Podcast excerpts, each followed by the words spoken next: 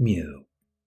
El miedo se adapta a los hechos de una situación siempre que haya una amenaza para tu vida o la de alguien que te importa, para tu salud o la de alguien que te importa, o tu bienestar o el de alguien que te importa.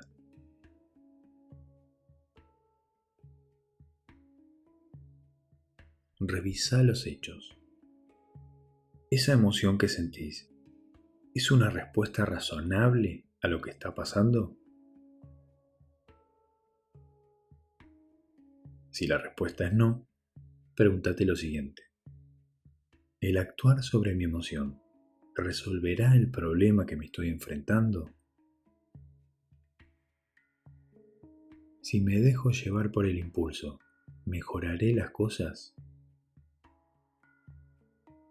Si la respuesta a estas dos preguntas es no, has decidido que tu emoción no está justificada por los hechos o no es efectiva para tus objetivos.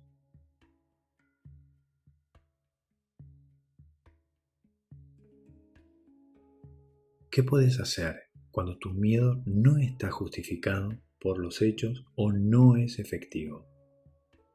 Hacé lo opuesto de tus temerosos impulsos de acción. Por ejemplo, haz lo que te da miedo hacer una y otra vez. Acércate a eventos, lugares, tareas, actividades y personas a las que tenés miedo. Hace cosas que te den una sensación de control y dominio sobre tus miedos. Mantener los ojos y oídos abiertos y enfocados en el evento temido. Mirar a tu alrededor lentamente. Explorar. Observa que estás a salvo. Cambia tu postura y mantén un tono de voz confiable. Mantén la cabeza y los ojos en alto, los hombros hacia atrás pero relajados.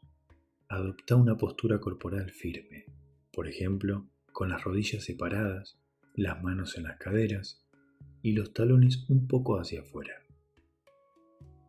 Cambia tu química corporal, por ejemplo, haciendo una respiración pausada, inhalando profundamente y exhalando lentamente.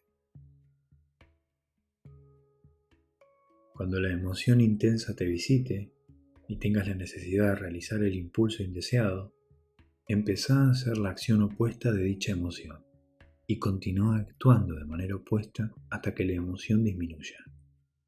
Repetí la acción opuesta una y otra vez en cada oportunidad que tengas.